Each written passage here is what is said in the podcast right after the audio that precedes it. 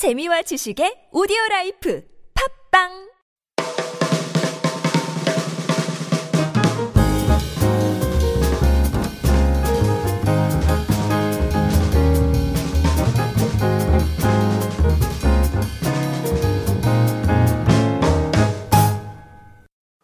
함께 나눌 말씀은 사무엘상 28장 3절에서 25절 말씀입니다. 5절에서 9절까지 읽어드리겠습니다. 사울은 블레셋 군의 진을 보고 두려워서 마음이 몹시 떨렸다. 사울이 주님께 물었으나 주님께서는 그에게 꿈으로도 우림으로도 예언자로도 대답하여 주지 않으셨다. 그래서 사울은 자기의 신하들에게 명령하였다. 망령을 불러올리는 여자 무당을 한 사람 찾아보아라. 내가 그 여인을 찾아가서 물어보겠다. 사울의 신하들이 그에게 말하였다. 엔돌에 망령을 불러올리는 무당이 한 사람 있습니다. 사울은 다른 옷으로 갈아입고 변장한 다음에 두 신하를 데리고 갔다. 밤에 그들이 그 여인에게 이르렀는데 사울이 그에게 말하였다. 망령을 부르는 술법으로 내가 당신에게 말하는 사람을 나에게 불러 올려 주시오. 그러나 그 여인이 그에게 대답하였다. 이것 보시오. 사울이 이 나라에서 무당과 박수를 모조리 잡아 죽인 것은 당신도 잘 아시지 않습니까? 그런데 왜 당신은 나의 목에 올가미를 씌워 나를 죽이려고 하십니까? 아멘. 본문을 요약하면 다음과 같습니다. 다윗이 블레셋 가드의 아기스 왕에게 망명해 있는 동안 사울은 블레셋과 전쟁을 치르게 됩니다. 그런데 사울은 블레셋 군을 보고서 두려움에 사로잡힙니다. 그래서 그는 하나님께 주님의 뜻을 물었습니다. 그러나 하나님은 꿈으로도 우림으로도 예언자를 통해서도 어떤 방식으로도 응답을 하지 않으셨습니다. 그래서 마지막 방법으로 사울은 무당을 찾아갔습니다. 율법에서 엄하게 금지하고 있고 또 자기가 율법에 따라 모두 내쫓아 버렸던 신접한 무당을 찾아간 것입니다. 변장을 하고 무당을 찾아간 사울은 무당에게 죽은 사무엘을 불러달라고 합니다. 그리고 신기하게도 무당은 사무엘을 불러냅니다. 이렇게 나타난 사무엘은 하나님이 이미 사울을 떠나셨으며 왕위는 다윗에게 옮겨갔다는 말로 사울에게 합니다.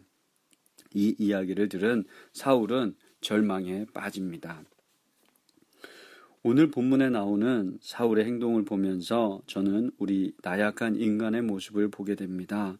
욕심 많은, 자기 생각을 만하는, 자기 이익만 탐하는 그런 사람을 보게 됩니다. 자기 이익 때문에 하나님 섬기는 일을 적당히 타협하는 그런 모습 말입니다. 사울은 무당과 박수들을 모두 내쫓았습니다. 신명기 18장 9절에서 14절에서 가나안에 있는 모든 무당들, 신접한 사람들을 내쫓으라고 하신 하나님의 명령을 그대로 따른 것입니다. 이것만 보면 사울은 하나님을 엄청 잘 섬기는 것처럼 보입니다. 하나님의 율법을 잘 지키는 것처럼 보인다는 것이죠. 하지만 사울에게는 다른 모습이 또 있습니다. 사무엘상 15장에서 아무엘렉과 전쟁할 때 하나님은 모든 것을 진멸하라고 하셨지요. 그런데 사울은 이 말을 따르지 않고 살찐 소와 양, 좋은 것들은 가져오고 쓸모없는 것들은 모두 죽였습니다. 그리고는 그 좋은 가축들은 하나님께 제사 드리기 위해서 가져온 것이라고 거짓말을 하였습니다. 이 말을 들은 사무엘은 하나님은 제사보다 순종을 원한다는 아주 유명한 말로 응대하였지요. 사울은 겉으로는 하나님께 순종하는 듯 합니다. 그러나 속으로는 자신의 입속을 챙기는 사람입니다. 하나님의 뜻이 아니라 자신의 이익을 쫓는 사람이라는 것이죠. 하나님께서 자신의 기도에 응답하지 않자 자신이 내쫓았던 그런 무당을 다시 찾아간 것을 보면 바로 알 수가 있습니다. 오늘 본문에서 블레셋 군대를 보고 두려움에 사로잡힌 사울은 하나님께 묻습니다. 하지만 하나님은 어떤 방법으로도 응답하지 않으셨습니다. 그러자 사울은 자신이 쫓아낸 무당을 찾아가지요. 이런 모습이 진정으로 하나님의 명령에 순종하는 것일까요? 사울의 아말렉과의 전쟁 후에 하나님의 말씀을 어기고 전리품으로 좋은 가축들을 챙겨왔다고 했는데요.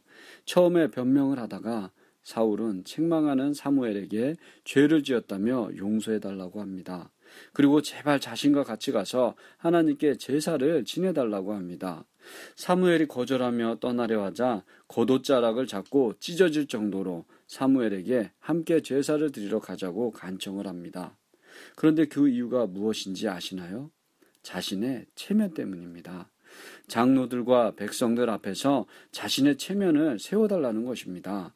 하나님께 자신을 위해서 기도해달라는 것이 아니라 장로들과 백성들에게 자신의 면을 좀 세워달라는 것이었습니다. 사울은 하나님을 섬기는 것 같지만 하나님을 섬기는 사람이 아니었습니다. 하나님을 잘 알고 있지만 하나님의 뜻대로 살아가는 사람이 아니었습니다. 겉으로는 하나님의 명령에 순종하고 계명을 지키는 것 같지만 언제나 자신의 계획과 이익을 먼저 생각하는 사람이었습니다. 회개조차도 거짓으로 하는 사람이었습니다. 결국 이런 사람이 맞는 최후는 하나님께서 그를 떠난다는 것입니다. 우리는 작은 것이라도 진실되게 진정으로 하나님의 뜻에 순종해서 하나님께서 항상 우리와 함께하는 그런 사람이 되어야 하겠습니다. 하나님과 동행하는 우리 모두가 되기를 소망합니다. 기도하겠습니다. 제사보다 순종을 원하시는 하나님, 아주 작은 것이라도 하나님의 뜻을 묻고 순종하는 자가 되게 하여 주시옵소서. 체면을 위해서 겉으로는 순종하는 듯 하면서 속으로는 자신의 이익만을 챙기는 자가 되지 않게 하여 주시옵소서. 부르신 곳에서 아름다운 열매를 맺게 하여 주소서. 예수님의 이름으로 기도드립니다. 아멘.